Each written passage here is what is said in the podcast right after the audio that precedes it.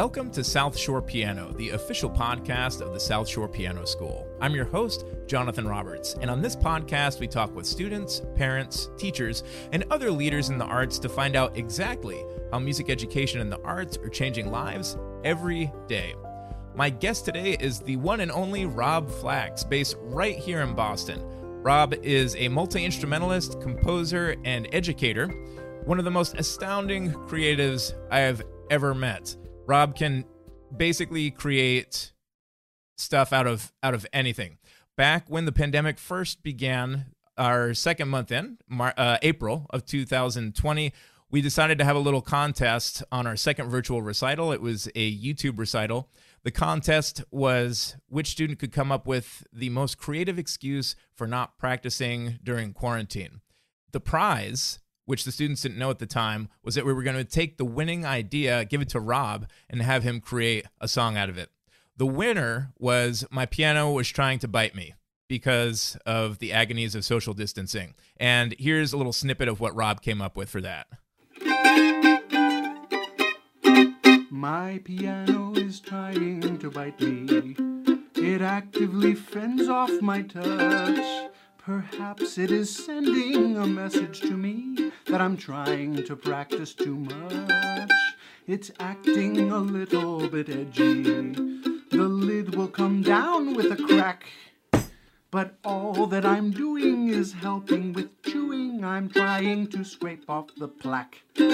Imagine the keys being clean again, those ivories pearly white. But now when I try to approach it, my piano reacts with a bite. A bite? That's right. Rob, thank you so much for being on the podcast today. I'm really excited about this. Yeah, thanks for having me. It's good to be here, here virtually, but here, it's good to be here. Totally. And it's so awesome seeing your, I've decided to call this your creativity layer. That's so awesome. Your keyboard, your chess set, your instruments. Very cool stuff.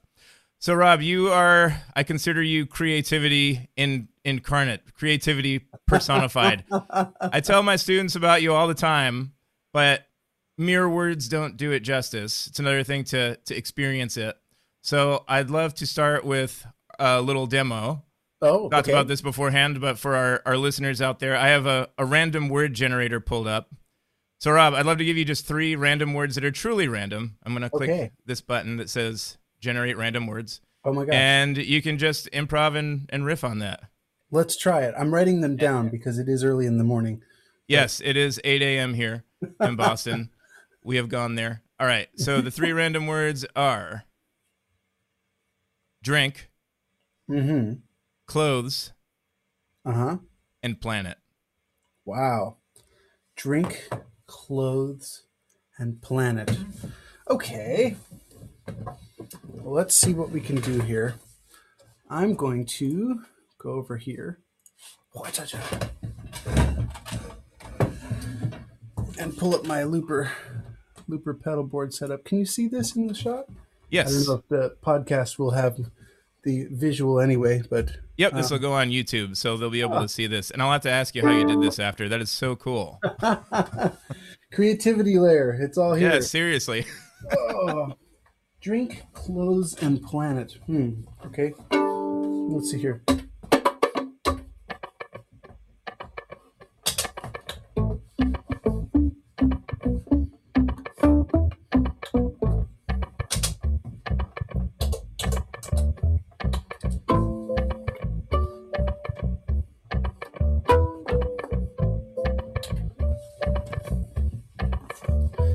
Well, I woke up this morning, I didn't know what to think. I poured some cup of coffee to have myself a drink. I did it in my bathrobe before I put on my clothes. And then I headed to outer space, cause you never know where you're gonna go, yeah.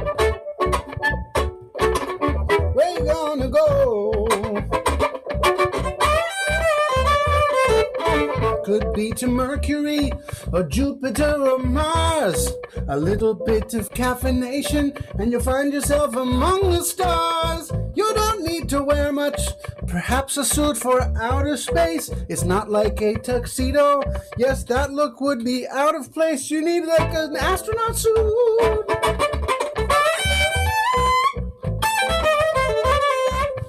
How about a shreddy rock solo now?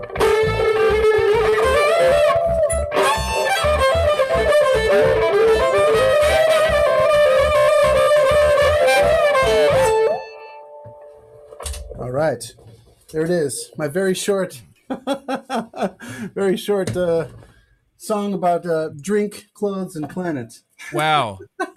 That's going to be stuck in my head all day. That was awesome. As I always say when I witness the amazing Rob Flax. So it might be hard to describe, but I have to ask. I've been wanting to ask you for a while, actually. Okay. What what happens in your head when with these things? I have this image of something like The Matrix, or a, or or a scene from the a beautiful a beautiful mind where like time stands still and it's like a swirling. and like the rest of the world is moving really slow, and then you just pop out with this this awesomeness. but to the best of your ability, because I know it's probably it probably just flows to an extent. What so like you're presented with three words, like what happens? Well, um, yeah, that is a that is a bit of a challenge. There's a thing that uh, I forget who coined this term, but it's a term that I like called expert induced amnesia, which is a good way of saying uh, somebody who's done something for so long is not necessarily good at describing how they do it. Uh, if you ask Rafael Nadal how he hits the tennis ball, it might be strategic about why he wanted to aim left, but not the physical mechanics of which wrist move was doing it. Um, but you know, I'm an artist and a teacher, so I try and break it down. Uh, what I just did there was a little looper thing, and uh, part of my live shows for the last several years has been Insta songs, where I write a song on the fly. I'm using a pedal called the Boomerang Looper, and uh, let me pull that up here. There's my there's my pedal cam. It's uh actually yeah that one. I can just pull it up directly. A little out of frame, but that's my boomerang, and uh, it it allows me to record myself and then play it back. And it has three different buttons. I've actually taught an entire looping masterclass. If people want to find out about the uh, looping techniques that I use, I co-taught it with my friend Andy Reiner. Uh, you can find out more at loopmethod.com. Uh, we're gonna the, you can get replays of the entire two week course. Um, Oh, sweet. We'll put that in the show notes too. yeah, so I'm using the boomerang as a tool for arranging on the fly. So I build up a band from scratch, sort of one layer at a time. First, a short percussive loop to kind of set a tempo. That tempo is kind of based on a mood or a feeling that I get. Maybe it's something from the words that spark something. So, drink and clothes are both sort of these short little words that, if I'm saying them out loud, drink, clothes, they don't quite have a rhythm, but it gave me about this tempo. It might be that it would be faster if I were two more cups in. but that tempo seemed right. Then the next thing that I did was I laid down a bass line. So um, this in the upper, way over here, you can barely see it. There's a my my subterranean bass pedal. It turns my uh, my violin into sort of this evil synth bass, and uh, once I you know start playing that, it's sort of let's pick a chord progression and run with it.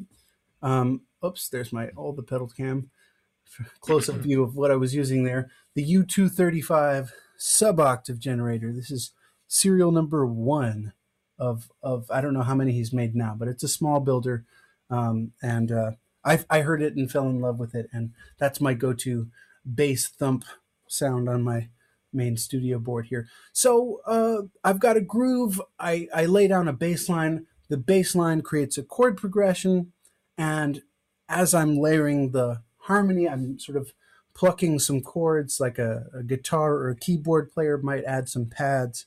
Um, I used a delay pedal. My favorite delay pedal is the Chase Bliss Thermae. This is a magical device that Oh. absolutely transforms everything I put through it into magic. Um, so it just it gave the right murky background color, and now I have groove, bass line, chords, and I can bring things in and out by turning on and turning off the boomerang as an arranging trick live. And uh, so then I sort of need to create a verse and a chorus. The verse comes out of uh, what these lyrics are. Uh, drink is the first word, and you know, at this hour, this is the only drink I can think about. It's coffee. Right. It's usually the, the only drink I think about. Maybe water, also very good. Um, but uh, then to you know, try and spin it out from there. You just follow a chain of logical events. Drink and clothes. Okay. Well, I started with woke up this morning. Well, I put on my clothes. So then the next bit planet is a little bit of a a reach. Right.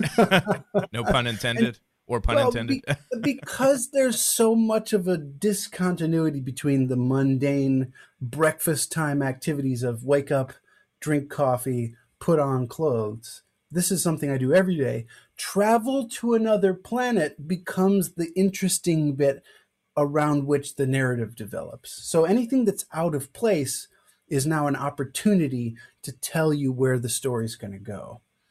This is this is improvisational skills of um, make a choice and respond to what happens. So the, the choice here is this weird non sequitur word of planet. Okay, well, now I need to somehow go into outer space. Okay, let's go into outer space. that and, is... yeah, that's that's about it. That's, that's awesome. happened. we'll we'll dig into this in a bit, but is that something that you feel like you were just sort of born with and can just sort of have always been able to do, or did you have to actually practice that? Sorry, I don't mean to. Of course, I had to practice that. I know. I was teeing that up. That's yeah. No, just just give me a softball swish. Hmm. Yeah, of course. One does not come fully formed into the world with that ability. There's at least 20 years of work that have gone into giving me the ability to do that. I've been playing violin since I was eight, and the the ability to play the violin and do all those things comes from years of playing jazz and improvising and i'm sure i've played that chord progression before. I might have even played bits of that melody before. I definitely have played that groove before. Um, i've used all of those pedals before and this setup i've been using in this space for months now so i'm very dialed in with how to quickly access the sounds that i need um, I've been using that looper since 2016, and before that another looper. So I've been looping for you know uh, over five years. Um, I've been freestyle rapping since middle school. Like back in middle and high school, I used to get into rap battles in the lunchroom and on the back of the bus going to chess tournaments. There's there's there's there's always been there was a time when I actually wanted to teach a course on freestyle rapping at the after school YMCA program. I was a pedagogue in middle school. that is awesome. Do, do, people, do kids still do freestyle rapping, or is that has that gone the way? You're the... asking the wrong guy. I am not a kid these days, so I could not tell you. I'm gonna I'm gonna say yes, probably. I certainly hope so. Yeah, this podcast episode might bring it back. Yeah. You never know. There's a really fun game if you want to practice your freestyle rapping called the Beastie Boys game. And most people listening to this don't know who the Beastie Boys are. But the Beastie Boys were a, a group of rappers uh, who had this particular style of at the end of every line, all of the crew would join in and, and say the last word in unison. So you could play a game like this, right? Let me give myself a little beat.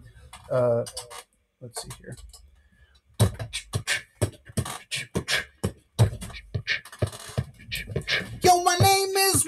I'm here to say. And then you have to rhyme something and say, I know that horses like to eat hay. And the sun beams down with the bright little ray. You get the idea? If yeah. you're not good at first, well, that's okay. Thank you. Oh, I did so it right. All right, have, cool. if you have friends that you can do this with, you can try it out in real time and uh, initially, you might miss. And the idea is to try and, if you're the one coming up with the line, you have to think of a lyric that ends in a rhyming word. Right. And then you have to deliver it in a way that leads the rest of the audience listening who has never heard this thing that you made up figure out the word. But you got okay, right? And right. I could do other words that kind of rhyme with that. And so, so you just practice coming up with rhymes and then practice creating setups for those rhymes. So I what you haven't seen behind the scenes is a decade plus of doing that and writing song lyrics and working on rhyming in a popular music forums and studying songs and learning jazz standards and all that. So, yeah. Yeah, so cool. I love to hear more of the backstory. So, take me back to young Rob, eight years old. Uh, was yes. violin your first instrument? Yes, young Rob. Yes. yes. The origin story. so yeah, right. tell me tell me a bit about your your beginnings because again, I th- I think when folks see sort of a, a, a fully formed artist, there's a sort of romanticizing, like he was just born being able to do this. He's but so I, talented. I, yeah, how did you? Oh, you just so such a gift you have. How do you just use your talent? I started playing violin by accident. Oh, okay. It was public school, third grade. They had an orchestra and band show and tell assembly, and the assembly had all the instruments. You got to hear how people sound on the stringed instruments and then all the woodwinds and the brass. And they played all these instruments. And I thought, hey, wow, that I really like the sound of that clarinet. but you couldn't be in the band until fourth grade. You could be ah. in the orchestra in third grade. So I thought, well, I really want to play clarinet. I mean, I know everybody plays clarinet to get to the saxophone because they made a special announcement to say you can't play saxophone until fifth grade. You have to do fourth grade clarinet first. And I was like, okay, but clarinet sounds pretty good. Um, but I, will just do a string for a year and then switch over. Um, and I thought viola sounded really nice. I liked how mellow it was. But my mom said, you know, I have a violin in the basement from when I was in middle school and maybe you should start on that since we already have that. Um, and she's not a trained musician by any stretch. She she again had school orchestra program. It got disbanded when she was, uh, I think, in high school. Their their school redistricted or something, and so she never developed into a full time musician of any kind. And you know, so it's not like I have an innately musical family. I'm not born into the guild. Um, it was pure dumb luck. Um, and the the next series of fortunate events was uh, my, my, parents did support private lessons for me. I started taking lessons with Julian Aaron, who was the concert master of the Evanston Symphony Orchestra. I'm from Evanston, Illinois, and uh, so uh, Mr. A was great and very patient. Uh, I was not a great student. There were many, many, many, many lessons where I showed up underprepared having not practiced. I had a pretty good ear, so I could hear what it was supposed to sound like and then fudge it. But of course, that completely defeats the purpose of technique etudes and studies where even once you know how it's supposed to sound, the goal is to play it over and over again so your fingers get better at stuff. I didn't understand that at that age. I was just, oh, I know how this goes, and would not quite nail it. And got decent at sight reading just because I procrastinated and never practiced. Um, the, the, the, big game changer, though, was um, Jim Janesy. So uh, Miss Rand was my first orchestra director. And then in middle school, we got a new orchestra teacher. His name was Mr. Janesy. And uh, he asked if anybody wanted to have uh, lessons in jazz and blues because he was he's got this book called Jazz Philharmonic. So Randy Sabien and Bob Phillips two great educators and string players, uh, had written this book for teaching jazz and blues to uh, orchestra students. And I said, sure, I would, I would love to take additional jazz lessons. And this was so freeing. The idea that you could make up whatever melody you wanted, that you could play the mel- you in fact you were supposed to play the opening melody but then there was a part in the middle where you just did whatever you want and then play the melody again at the end. And that was that was very exciting. Um, I've also forever been a, a, twitchy, fidgety person, so always tapping on the desk and getting in trouble for not sitting still. And it turns out that's actually just I'm a drummer, I'm ah. a percussionist at heart, and so everything I do is based around rhythm. So again, jazz was a perfect synthesis of my harmonic and melodic stuff that I was working on on violin with the twitchy, tappy you know, always foot moving, dancy, twitchy McGee.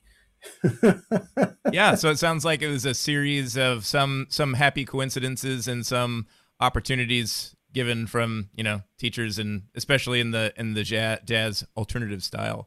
That's right. Uh, genre. Did you have any idea at that point you were going to end up being a career musician? Not a clue.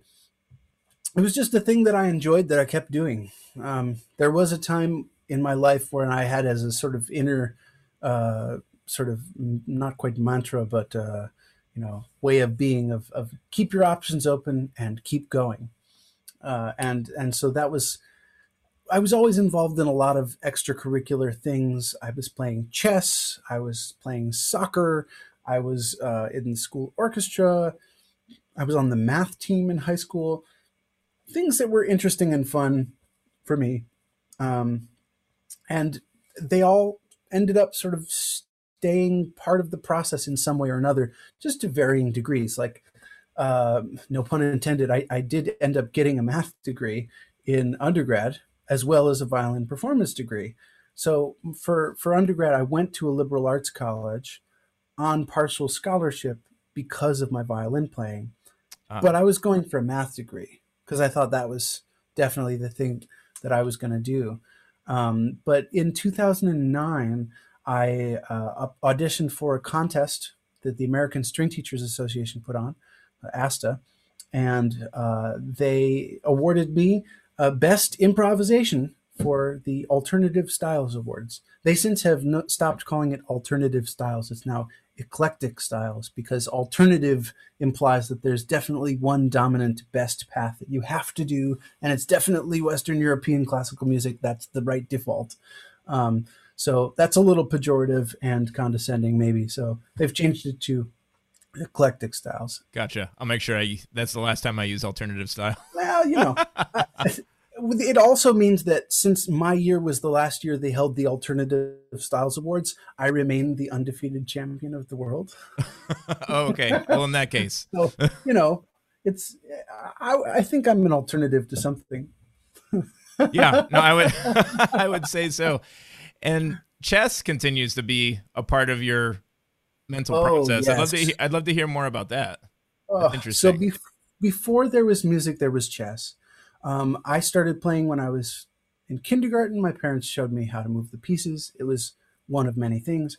But uh, in first grade, my elementary school got a chess program, and the coach of this club was named Tom Doan, who coincidentally was a relatively strong player. He's maybe 16, 1700 rated player who uh, was also a tournament director for the United States Chess Federation, the USCF.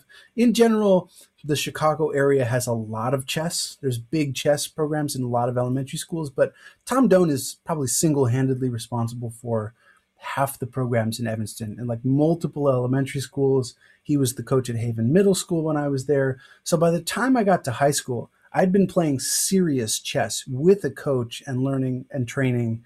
Um, like high school ETHS we were state champions. Uh, and if we, at least one year I was a student, the other three we were in the top 10. So just always a strong competitive chess team. Uh, the year we won state, I was on board four. Uh, I went seven and zero. Oh. So wow. against the fourth best player on everyone else's team, I went undefeated.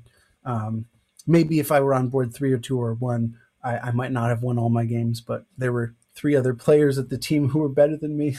so I was a, a, solid board four and a solid number four. Pulled my weight. Um, so you know, chess is a beautiful game that I have been playing for almost 30 years now. Because if I I'm 33 now, and I started when I was four, so it's been 29 years of chess. Um, I can play blindfolded. Um, I can play multiple games at the same time. I can play multiple games blindfolded at the same time while playing the violin. You know, it's it's it's it's second nature. I I have memorized entire games and have favorite historical games, and um, it just it's been a, a respite. It's a, it's a beautiful release. It's a nice way to get out aggression if you're feeling like you want to punch someone. Well, the game of chess was invented to prevent a war. Um, oh, I didn't because know that. There, were, there were two kings who, rather than fight things out with their literal troops, they decided to have a metaphorical battle and let it be decided on this game of strategy rather than um, cause a loss of life. So for forever, it's been a mental conquest and sort of a, a way of channeling any aggression and violent urges. Um, not that I'm a particularly violent person, but everybody No. gets mad sometimes, and you know, uh, it's a good way to get that out. Yes. um, and it's it's it's come full circle because now this board behind me, I don't know if you can see, yeah. Yeah, we can see it in the video. there, there is a uh, oh I just knocked over my camera. Wah, wah, wah. There's a there's a uh, cable here uh, that uh, that's probably fine. just knocked over a camera. Um, there's a cable coming out of the side of this puppy. Uh, this this is a smart board, and it's Oh, okay. designed by a company called DGT. They're a Dutch company. This is what the World Championship matches are played on uh, because it automatically connects with your computer and can record and document your games. But what I figured out is you could use this as a machine for making music. So Oh. I have a software engineer friend of mine who has written some code to turn this into a MIDI controller, Wow. which Is that the only one of its kind? this is the first in the world. This is the chessboard drum machine, and, Wow. and I'm working on it every day now to try and find out what does a game of chess sound like. You know, Tell me more that's- about that. I'm trying to imagine it, but I don't. so let's say two people play a game. Is it the rhythm of when and how people make moves, or is each square kind of hooked up to a certain sound? Or am I totally off on that? th- it's pretty open ended right now because we're in the early stages, and so theoretically, any and all of those things could happen. Um, the very first version of this, and if you go on my YouTube channel, there's a video called "A Chessboard That Makes Music," where I sort of demo this. I am using it in a very rudimentary way. It is simply an eight-step, eight-track sequencer. So it's just kind of like imagine a playhead scrolling from left to right Oh, okay. on the board. looping. and each rank has a MIDI channel and is sending out MIDI notes, and they're just on or off, one note per rank, which means you could use it for drums and drum triggering, which is actually kind of why I got this setup in the first place. Was the thing that I don't have in my setup. There is a drum kit behind me, but I don't practice it much. Um, in part because uh, I have neighbors Sure. Yeah. and that's just rude. Um, but it's also potentially interesting to have some automated rhythm generator um, kind of electronic drums and groove machines. And I'm interested in that. I'm really interested in groove. I've actually taught a master class on groove as well, and I'm going to be running it again at the end of this month. It's called Groove Shop. Again with Andy Reiner, andyreiner.com slash groove shop. We should have the info up for that uh, by the time this airs, hopefully. So check it out. Okay, sweet, yeah. Shop. Groove Shop. Okay, cool. We'll put that Yeah. link in the show notes as well. So I'm just curious. You you mentioned that you can play and play multiple games. Have you ever done that as sort of a? Have you ever done that as like a gig slash event, like just play a bunch of games and do a concert? That sounds That's like it would be a one of a kind, remarkable event that I would have to invite all my friends to. That's absolutely the dream. Um, it's what you know, kind of worked out with reasonably good timing that the world exploded for a year, and I could Right. sit here and develop this. Um, by the time things open up again, it should be ready to go. Um, the the next iteration of this will be not just that simple eight track sequencer thing. I'm now trying to build in code and sort of software that does more dynamic sequencing, where each piece controls a number of squares. Actually, that's true in the game anyway. When you move a piece out, it now controls more territory.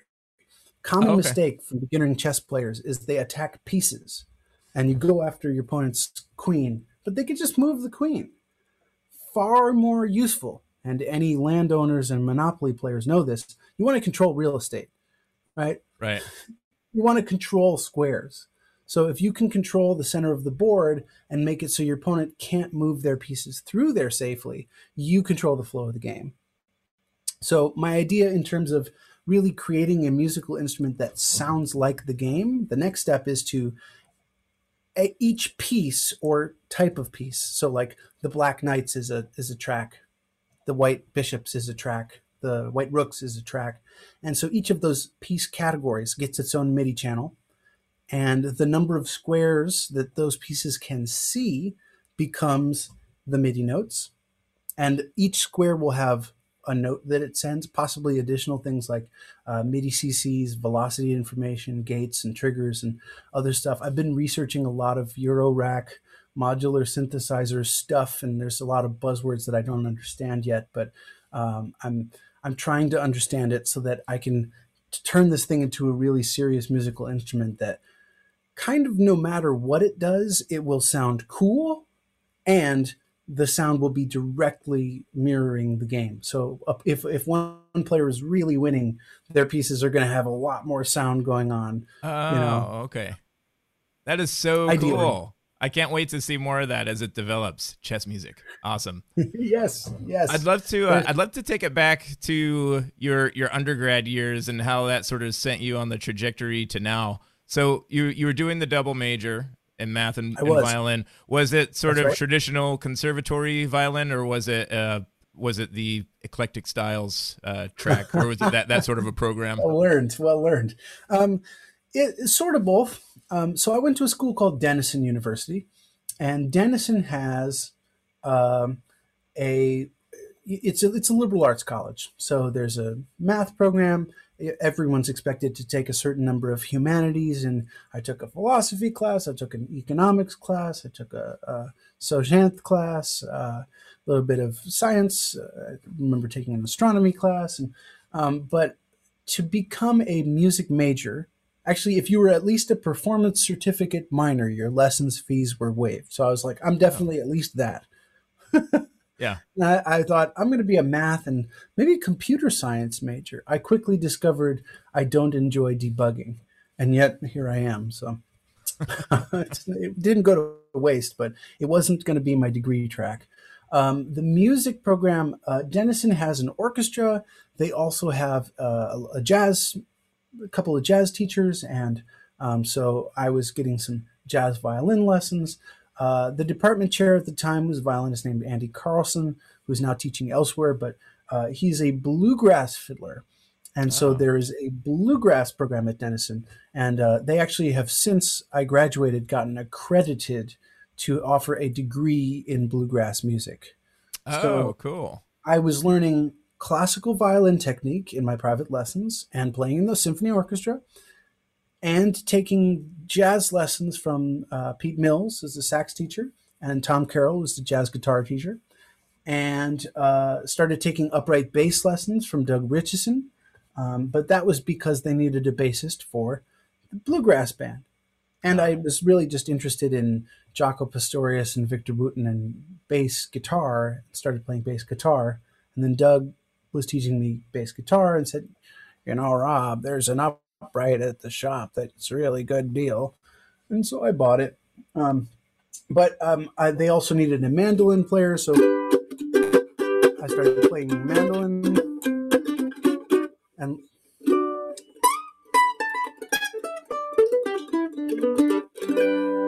learned a bunch of mandolin stuff. Mandolin is, of course, tuned the same as violin, so there's been a ton of cross pollination as I learn.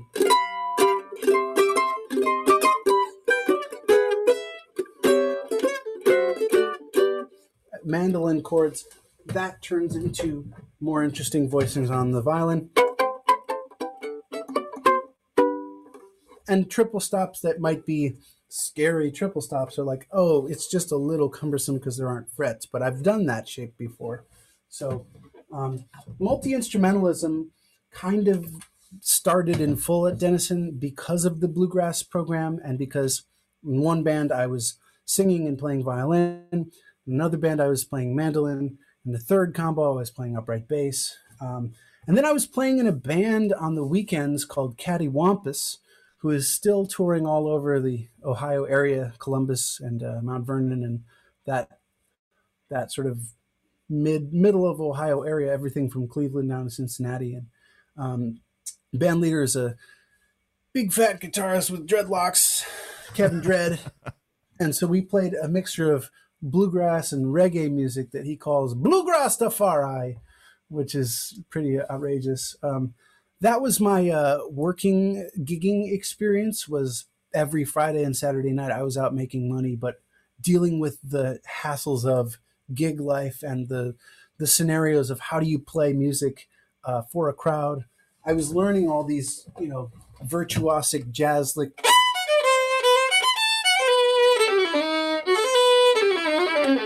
you know, crazy notey nonsense that um, wasn't really useful if you're backing up a singer and they want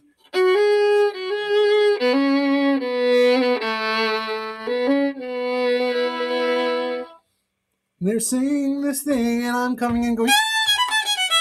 And Kevin will go, You cut that out, she's singing. he didn't actually say that, but you know, I uh, let's say he didn't have a, a, a gentle bedside manner on the bandstand as I was actively overplaying and sort of crapping all over the singer. You know, I just had no conception of what my job was in the band was a support instrument. But I'm so used to being this hotshot lead solo thing, and um, so I got a lot of education from just the the mix of it all you know the rigors of the classical education and working on my solo Ysaÿe violin, the Obsession Sonata, um, and I played in the uh, the composer's thing and was writing music and trying to arrange that for Pierrot ensemble and chamber music stuff and um, and then three bluegrass bands and my weekend gigging band, um, you know, just all of it, all of it, all the time. awesome. You said when you were you said when you were younger, classical or traditional wasn't really your your thing as far as like showing up prepared and all that stuff. How how would you say that changed? Like how how you're um because it sounds like you it sounds like considering you're in college for this now, you probably were showing up prepared now. So how how how, how was your thoughts around sort of classical training overlapped with your um your non classical stuff? Well, um, I went on after Denison to New England Conservatory for there's a program there called Contemporary Improvisation, and you know, the whole time I've been interested in making my own music and uh, working as a composer and writing my own music. Um, so my focus and the thing that draws me most actively has always been uh, music that has strong rhythmic elements and makes people move and uh, it, sometimes that is classical music. I would say tchaikovsky is a real groovy dude you know? He is yeah. There's, there's so much stravinsky is so groovy. Um, and but you know all of the harmony that i'm learning in the jazz world uh, you know i'm interested in how miles davis and john coltrane and cannonball adderley and um, Stuff Smith is my hero of the violin. Uh, but also, so all of these jazz musicians are using these really beautiful dominant chords and diminished chords and whole tone scales and all these beautiful sounds. And then you hear all of that, and it's already in Debussy and Ravel and um, you know the French Impressionist composers. And um, I've been playing as an accompanist for ballet. Uh, again, actually, that was an accident from Denison. Ah. The two music buildings, there was the music building and then the performance space. In between was Doane Dance Hall. And so I kept walking past the dance building and hearing this.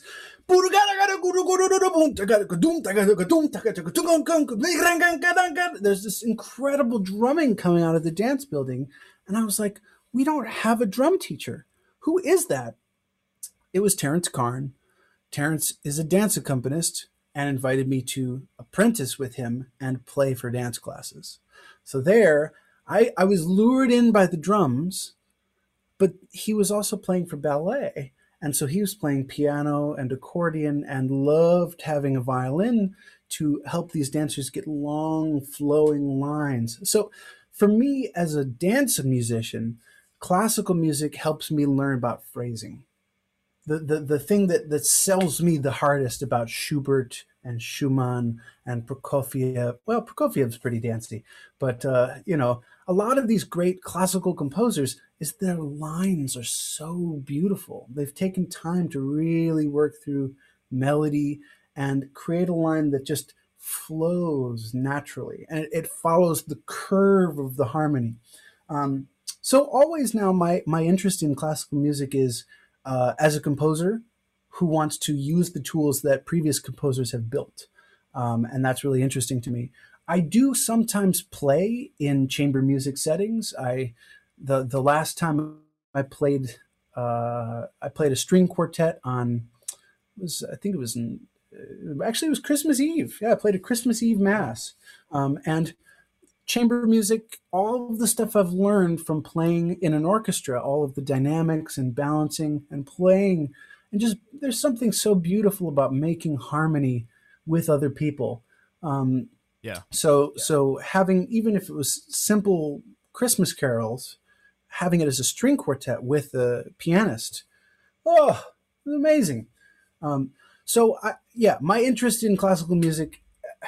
I don't know if I'm answering your question. I, yeah, no, I really, I really love all of the music I've learned so far, and the sheer just the trajectory of where I've gone as a composer and as a creator means that I don't get to play in orchestras that much and I'm rarely playing with a band or a chamber ensemble. Um, most of the time I'm playing my own music solo, possibly using technology to help. Um, that's interesting to me. I want to always mush everything together and to make something new. Um, so uh, but I love to play it when I get the chance, which is, you know, whenever. yeah, that's so interesting. I love the overlap there because I think, I think when we're kids, there's sort of this perception that you're either like all classical or you're all jazz pop and never shall the two meet. But right. I think there's so there's so much that there's so much overlap there, and there's so much that one can learn from the other. That um, you know, I think it was Bill Evans that was originally going to be like a classical pianist, and now he's like one of the most celebrated jazz musicians of all time. Uh, that, sounds, that, sounds, that sounds right. Yeah. Stuff like that. And, so you know, developing the technique and the sense of phrasing and using that to make your own your own stuff. I love how you articulated that. And the music is just so good. It know, is. It's just so undeniably yeah. good. Bach is. It's like, like the original worship. jazz musician. I think. there's there's nothing but I mean this you can't write anything better than this. You know.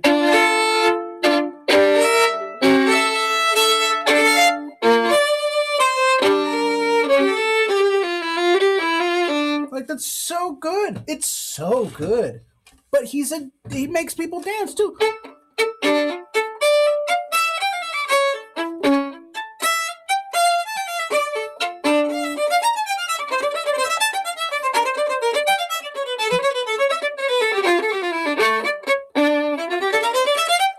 Just it's it, you know, I've played that for a ballet class, and they That's move. awesome. It's not always square eights, so it's hard for them to count, and I sometimes have to round off the edges and a little bit of swing. well, no, but it, it might be like.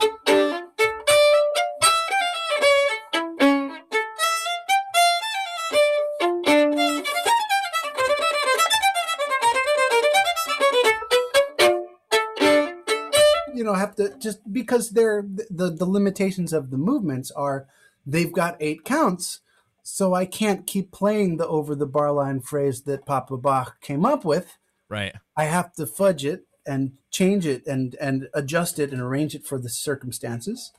Um, but the the source material is so rich that you could take just the solo partitas and sonatas and write every other piece of music forever using only the materials of that. It's just uh, every chord voicing you can think of, Bach has written out for solo violin. You know, they're all there. So many, well, 90% of and Ysaÿe found the rest of them. So right. it's there's so much good stuff there. Um, yeah. Uh, the other thing I'll say is when I was a student at NEC, there was great admiration uh, between and among the departments. Uh, oh, okay. So the all of the classical musicians, and NEC is one of the top classical conservatories in the world. It's, everybody there is a monster musician who's can sight read and one of my dear friends, Yannick Rafalimanana, who has the best last name ever. Yes. Um, Yannick would often show up and just he, like I watched him sight read the Fauré uh, piano concerto. he sight read that. He sight read that. What? That's disgusting. Yeah. Um, or, or, or, my buddy Christian Budu, uh, who would come in and that like we, we would have a rager college party at his apartment and it's you know just crappy Allston student ghetto dorms um, and you know there's you know big 30 racks of terrible beer and people puking off the balcony and like deciding who they want to kiss for the first time ever and sort of like dumb college nonsense and then in the middle of the party you know someone drunkenly goes everybody shut up shut up shut up, shut up. everybody shut up chris is going to play. And then he's, you know, maybe, maybe blackout drunk, but then we'll play all the Chopin preludes in succession. like these are insanely good musicians who are so skilled. And uh, those were my peers. So, of course, I'm going to be taking notes and listening to how they play and like getting like another student in our CI program uh, Yasmina Zeis, incredible Tunisian violinist. Uh, she's something of a pop star in Tunis, and I was taking classical lessons from her because you know she was a student at the Menuhin School and was like a child prodigy and had all these chops, and so my playing was better from just like our hanging out, and I can express all of the things in my head much more easily because of that time and the lessons I took with her and the lessons I took with Tanya Kalmanovitch, and it, it all adds up, you know.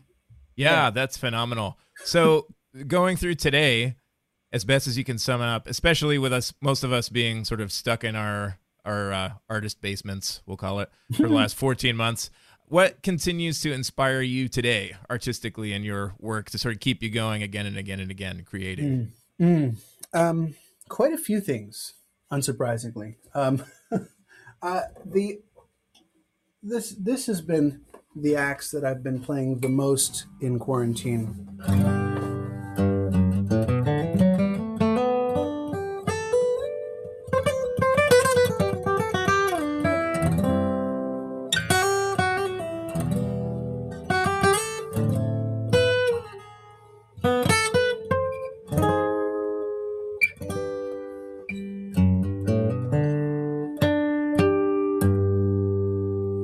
Such a beautiful instrument, and guitar has always been the nice, perfect harmony spot for me where you can play it like a drum, you can play it like a melody, you can do full chords on it.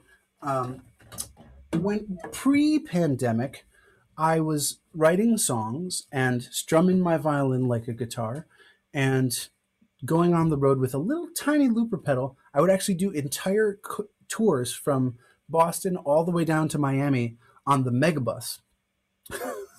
so I would buy one dollar bus ticket from Boston to New York, play a show in New York, buy a one dollar bus ticket from New York to Philadelphia, play a show in Philly, buy a one dollar bus ticket from Philly to DC, and from DC to Durham, and Durham to Atlanta, and Atlanta Miami. And you could go up from Atlanta, you could go to Nashville to Louisville to Indianapolis to Chicago. So you can do entire tours on the megabus, and I have. Um, but that means that I could only bring very minimal gear. And in every city, somebody has a piano and somebody has a guitar. So, keys is the next journey for 2021. I really need to spend some time getting my piano chops up. I'm terrible. We should talk. Um, yeah, sure, anytime. it's you know I, I, I say that I'm going to be a really good pianist by the time I'm 90, um, is the goal. If I could be an excellent pianist by the time I'm 90, I'll be happy. Um, but more practically, the arranging ideas that I could get from playing two-handed stuff with spread voicings, and I want to get tenths in my left hand so I could play full chords and play melody at the same time. Um, I'm not there yet, and that's a ton of slogging. You know, uh, Andy Reiner has a podcast called The River of Suck. Yes, he, he talks about you have to you, you have to suck at something before you can be good at something. So I am thoroughly swimming in the river of suck, playing keys, and any opportunity I can get to either play that or play guitar, I'm practicing. I have like 15 tabs open in a browser right now with keyboard voicings, cool chicken picking Telecaster guitar licks, and you know jazz arrangement of chord melody for somewhere over the rainbow and just a bunch of you know i'm taking lessons on patreon. I'm going to barry harris jazz workshops every saturday. He's 91 years old and teaching jazz every saturday on zoom by the way. Wow. definitely worth checking out if you're into jazz and piano or piano. Uh, barry harris amazing pianist. Um, so so those are the two instruments that i'm actively trying to go from mediocre to really good at 2020 was guitar. 2021 is keyboard and synth stuff. Um, also, the sound design element of it. So, like, you know, you know, just changing some sliders on here.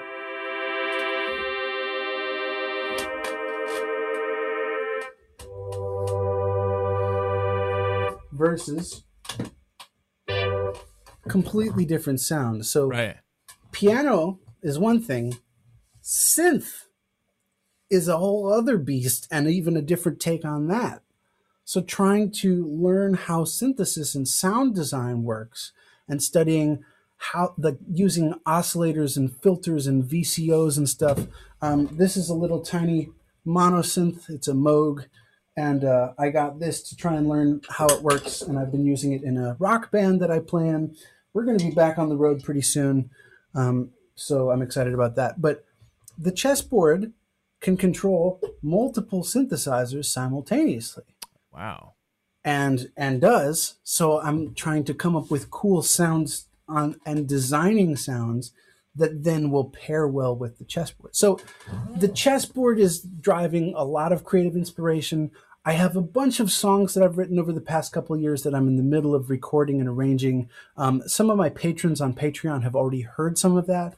Um, and this month, actually, May is my two year Patreon anniversary. I've been on Patreon, which is a, a crowdfunding platform. People basically, if they like all the creative whirlwind stuff that I'm doing and want to support me, that's a website where you can give me a couple bucks a month uh, in exchange for exclusive content, some lesson videos at the higher tiers, um, and uh, you know some private live streams and uh, gear demos and reviews and and just a lot of music that I'm writing that maybe isn't something I can easily release under my official artist name. You know, folk singer songwriter Rob Flax is different from experimental ambient soundscapes Rob Flax. Right. You know? There's so many things that I like that it's hard for people to. Be, so what do you do? Well, yes, just all of it. right. You know, um, I have an acronym that I use to sort of summarize it um, because I'm I'm so interested in all of these things. And as you may be hearing, even one of the things that shouldn't be influencing the rest of the things ends up being part of the process somehow. It all gets roped in in some way or another. And the most interesting art, in my mind, is interdisciplinary and multidisciplinary stuff where you have these multiple skill sets from completely different worlds that don't usually meet. And somebody comes along who studied both and finds all the juicy bits in the middle. Right. So I call that Cogiad. Cogiad is spelled C O G I A D if I had animation, I would put it on the screen here. C O G I A D. Cogiad. Cogiad. Say it with me now. Cogiad. Cogiad. Mm. Oh yes, yes. It's a it's a cognitive Iliad. It's a mind journey. No, but Cogiad stands for continuous outward growth in all directions. Oh, I like that. Yeah. I And- like that. It's it's been way easier to explain what I do by just saying Cogiad. Yeah, do do? clearly. you know, I had to, I, I got to write a song to explain Cogiad. I was working on that this morning. I've got a little bit of lyrics that nobody's heard yet because they're not done yet, but I'll play you a little, little something of what I had Yeah. this morning. Um, let me see if I can pull up the recently closed tabs here because it would have been, no, wasn't that one. That one. Yeah, it was that one. so this is a, this is a sneak premiere. I've got a big idea, biggest one I've ever had. It's something that I think you'd like to know.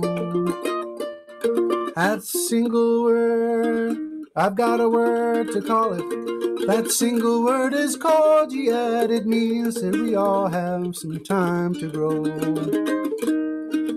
And that's gonna that's gonna turn into a song. Sometimes it's easier to explain things with songs and with words. Yes.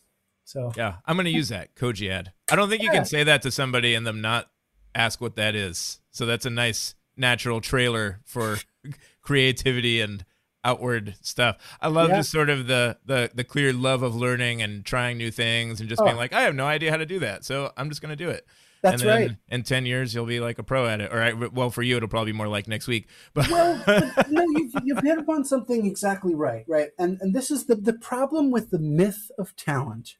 Um, there's a wonderful book that I would recommend everybody read. It's called The Talent Code by Daniel Coyle, and the the subtitle of it, at least in the edition that I read, was "Greatness isn't born; it's grown. Here's how." And he goes into great detail about myelin and how the brain works. He talks about the Polgar experiment and you know this this uh, Laszlo Polgar, I think was his name, but he he set out an ad in the classifieds like looking for a wife to make world champion chess children. I have never played chess before, would like to make world champion children. And he did. His child his children are Judith and Susan Polgar, who are like the best female players in the world. Um, and he had no chess experience. So he he he pretty conclusively showed there that you don't have to be talented to play chess. And similarly, that book has tons of examples of you don't have to be talented. And in fact, talent is mostly a myth. right, It's it's about something that sparks that initial interest, uh, sustained access to quality instruction, and um, you know, sort of this convenient melting pot of luck and uh, resources and inspiration right. and a, and a master teacher and some somebody that helps you myelinate properly. It's really important to get a good teacher. Um, so I've been lucky to have a bunch of good teachers, and uh, that means that I'm pretty good at myelinating now, so I can learn things faster. But that doesn't mean I'm talented. That means I'm skilled. That's Right. not innate. That's acquired ability, and anybody can do this. Right, and that leads to actually before I go to my my uh, my next question for those at home who have no idea what myelinating is, I know what it is, but Oh, what, what would your rendition of that be? Myelin is the uh, insulator. So all of your neural fibers in your brain, whenever you do a thing, anything, it sends little electrical signals from your brain to the rest of you to say, do this thing. If you raise your arm, well, there were little fibers that fired, and I've raised my arm so many times now that it's really easy. I don't have to think about it, right? But if you want to learn a piece of music, let's say, uh, sing sing me a little melody, something real quick, and I'll try and figure it out. Um, how about bum ba bum? Oh wow, still early. Um, bum ba dum bum bum. Okay, Not the most interesting ba-dum, melody, bum, but- we'll take that one. So Okay, bum ba-dum, bum bum. I'm trying to find that. In my brain, little fibers are firing off, and if I've never attempted that before, I'd have no clue, right? But because I've done that so many times, I know that's here. There it is. It's in D flat. I found the first note was D flat, and then from there, I knew that's a pentatonic up. Da da da da. One, two, three, five. That's that's something that I've played enough times. In fact, John Coltrane uses that same melodic idea.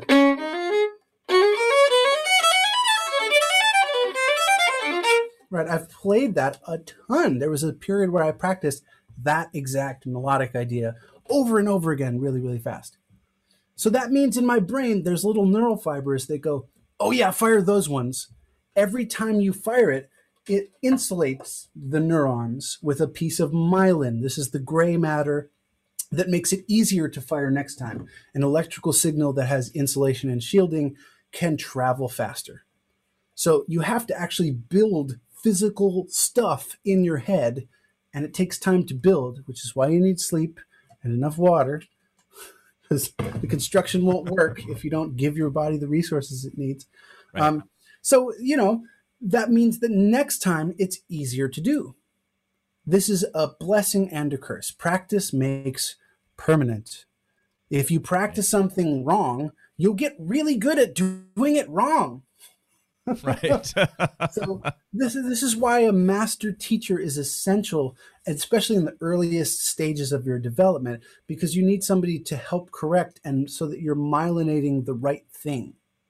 There are a few people who are autodidacts who are just so good at self-diagnosing if they're doing something the right way or intending it the right way. Um, but most people, the overwhelming majority, when you start out, you don't know what you don't know. Right. You just there's there's no there's no way to know. Hey, I don't sound good. Like my piano technique is bad, and I know it's bad, but I don't know why it's bad. You know, it's probably something about the way I'm using my arms and the weight. And I've seen pianists, I've seen you even talk about, you know, the way you use your hands and the weight of your arms. And that connects to what I've heard violin teachers say about using the muscles in the back. But I haven't actually done the thing to myelinate the feeling of getting the right movements. Right. And so until I take lessons with a teacher, it's going to be self taught and kind of weird. Now, there's a long history of jazz pianist. Thelonious Monk had, you know, his fingers were like, you know, it's like, I don't know if you can see this on the piano, but they're not yep. the curved ergonomic thing. They're these big sort of plunky. But uh, even even just demonstrating that, I felt wrist tension.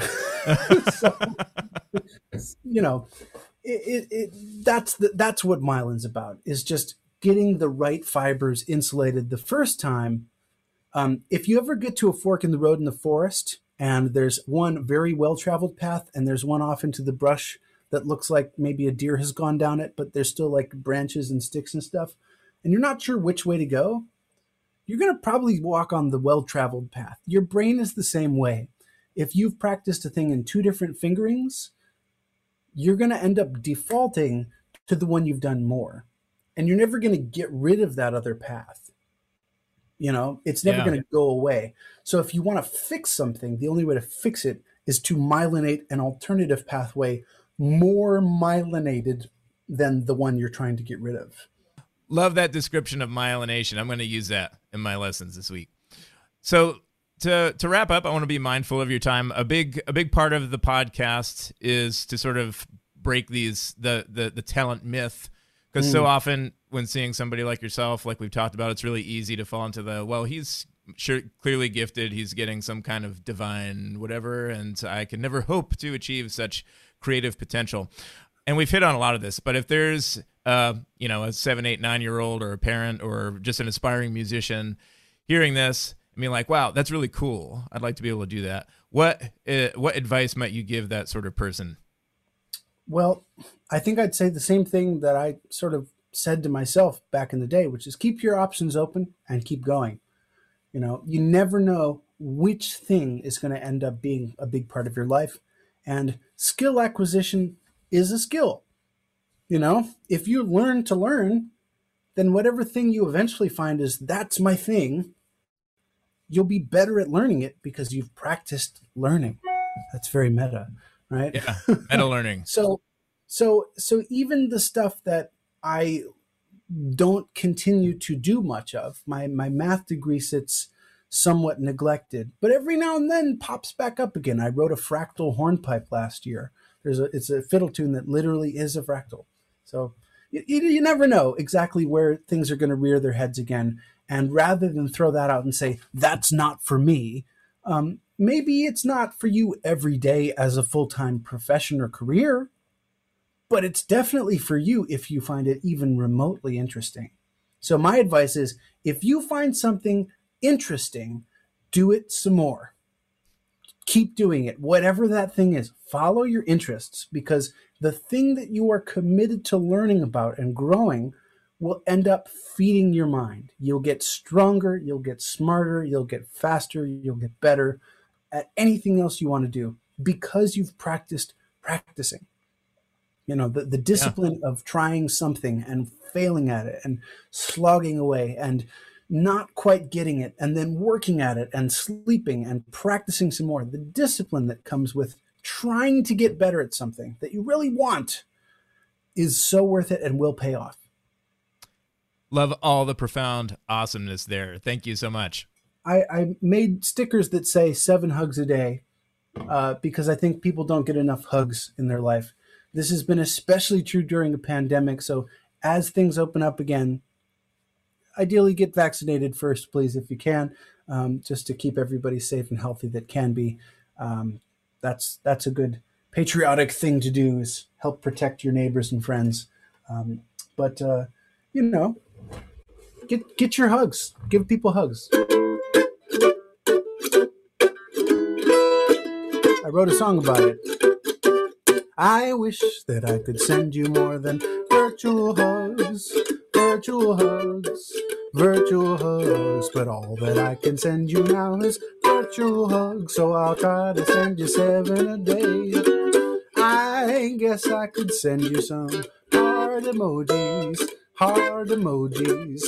Heart emojis? I guess that I could send you some heart emojis and arrange them in a geometric shape. Ooh, how I long to squeeze you, wrap my arms around you tight. Seems like I'm having amnesia.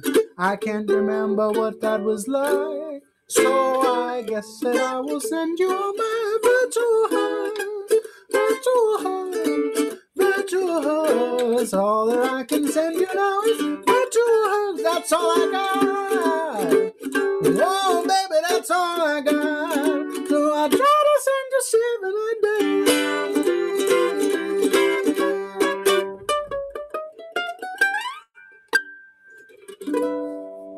awesome. Wow. So cool. I'm going to have that stuck in my head today as well, along with drinks, clothes, and planets. Thank you so much for this My time pleasure. today. This is such inspirational, such inspirational conversation. Great to hear more of your backstory. So much great, helpful stuff that I'm sure our listeners will thoroughly enjoy. We'll include links in the show notes to pretty much every way that somebody can get in touch with you in or uh, follow you in any way, shape, or form. And uh, just thank you so much for being on the podcast today. My pleasure. Mr. Rogers says there's no one else in the whole world just like you, and I like you just the way you are. Thank you for being you, Jonathan. Thank you. Thank you so much to all of our listeners. Again, this is South Shore Piano, the official podcast of the South Shore Piano School.